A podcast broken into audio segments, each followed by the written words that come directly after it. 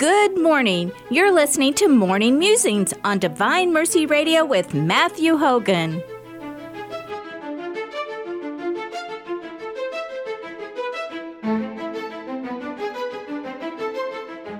And now, here's Matthew.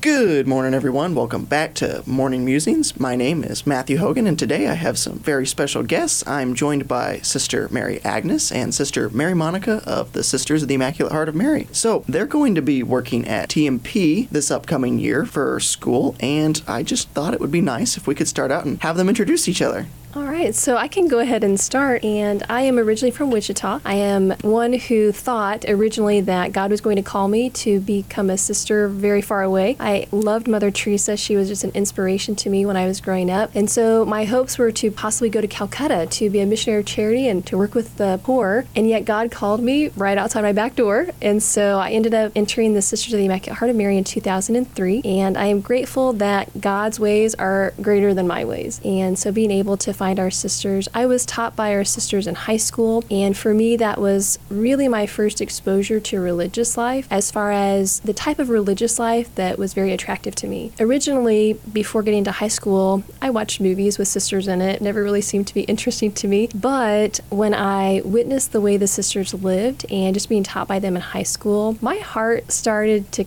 kind of be struck very deeply. And the witness of their joy and the fact that I could tell they didn't own a lot of things, yet they were still very happy, really surprised me. I also was very surprised by the way the sisters kind of reacted to the students or responded to them, very motherly. And that approach to spiritual motherhood was something that I was introduced to. Not that I knew what was happening or what that was about, but it really settled in my heart deeply. After having a few of the sisters as teachers, every thought as far as would God ever call me to that kind of scared me. But at the same time, I wanted to know more. And so eventually I got a chance to teach Totus Tuus. And at that point, because we were focusing so much on vocation and wanting to be open to God's will, I really had to be honest with myself and say, I have not given the Lord a chance to ask me, is this what He really wants for me? And then to be able to respond to that. So with all of that put into place, uh, the summer after I taught Totus Tuus, I had a chance to visit the convent with a few of my friends. And at that point, it was like the Lord had helped me to recognize this is a place where you're going to not just find me, but where you're going to actually find happiness as well. And so when those two came together, I knew it was like I had come home. And so being able to talk to our vocation directress there at the convent and, and just being able to make those future steps towards entering, I found it to be almost in one way like the Lord had just opened the door. And I was able just to walk right in. So it was, in one sense, very smooth. It was really a, a beautiful gift he offered to me. Yeah, that's rather incredible that it started at Totus Tuus, which actually means totally yours. Yes. I, I worked as a missionary two summers ago, and that was such an incredible experience. So, if anyone's listening and think they might want to be a Totus Tuus missionary one day, 100% recommend it. Absolutely. I agree wholeheartedly.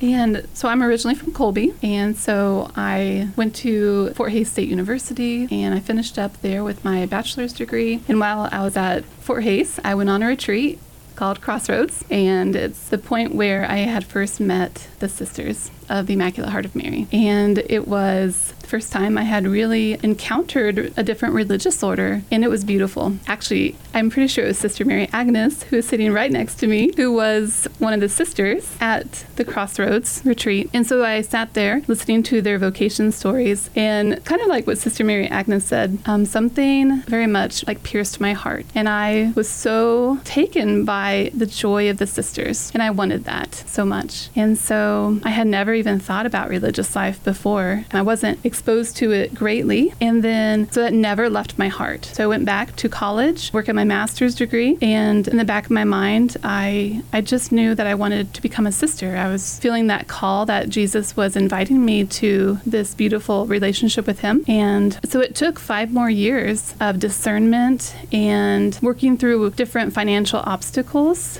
dealing with student loan debt. But during that time, the Lord was drawing me to, to Himself more and more in relationship. And so we were able, I was able to grow in that relationship with Him in that time, which is a part of discernment very much. So finally, a day came. Some friends from Fort Hays called and said, Would you like to go to Wichita to visit the convent? And at that point, I was, you know, being very much drawn to religious life, but also marriage. So it kind of scared me at that point. But I came down to Wichita and visited the sisters, and that's all it took was that one visit, seeing the joy of the sisters, seeing the community life, the beautiful charism of the Sisters of the Immaculate Heart of Mary. And I was at home at that point. So I came back for another visit, and the discernment process continued as I moved down to Wichita to discern a little bit more. And then I was able to enter as a postulant in 2013.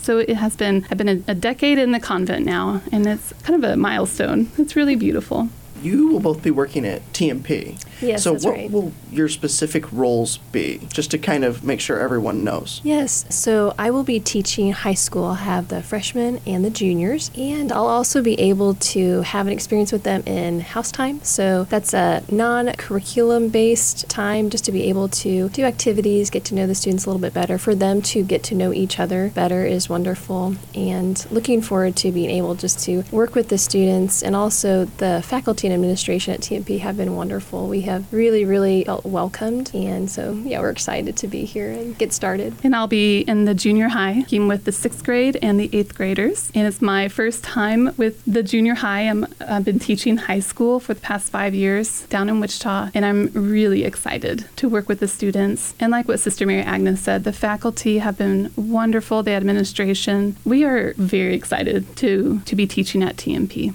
So, is there anything that you've experienced so far that has been a particular highlight for you?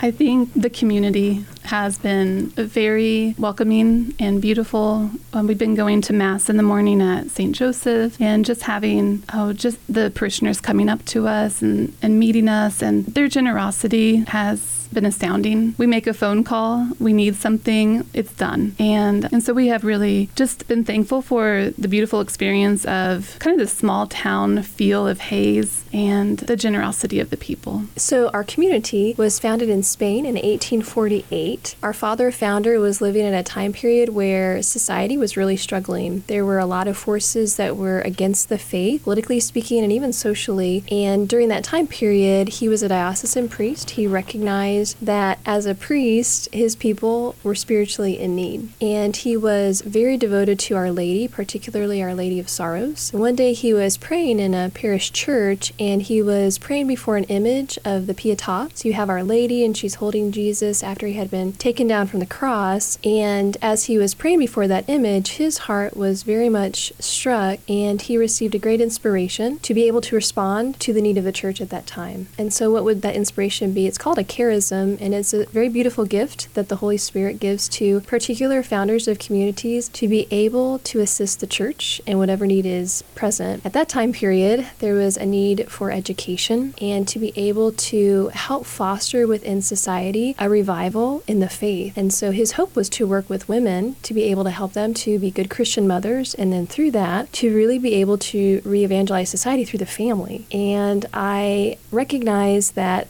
that need has not gone away. So, our families today, in all parts of our country and throughout the world, they're really being hit hard. There are a lot of forces in society today that seem to draw people not just away from the faith, but actually draw them so far in the other direction. It almost makes you think, who's behind this? And I think we all know who's behind that. Yet our Lord has won the victory and he's so powerful and good, but he also wants us to cooperate in that. And I think our father founder, Father Joaquin Masmitja, had that understanding that he wanted to allow our Lord to be present and he wanted the families to be strong so that they could live the faith well. And how should he do that? He was going to do that through education. So that's why we teach. We will now return to the Sunrise Morning Show.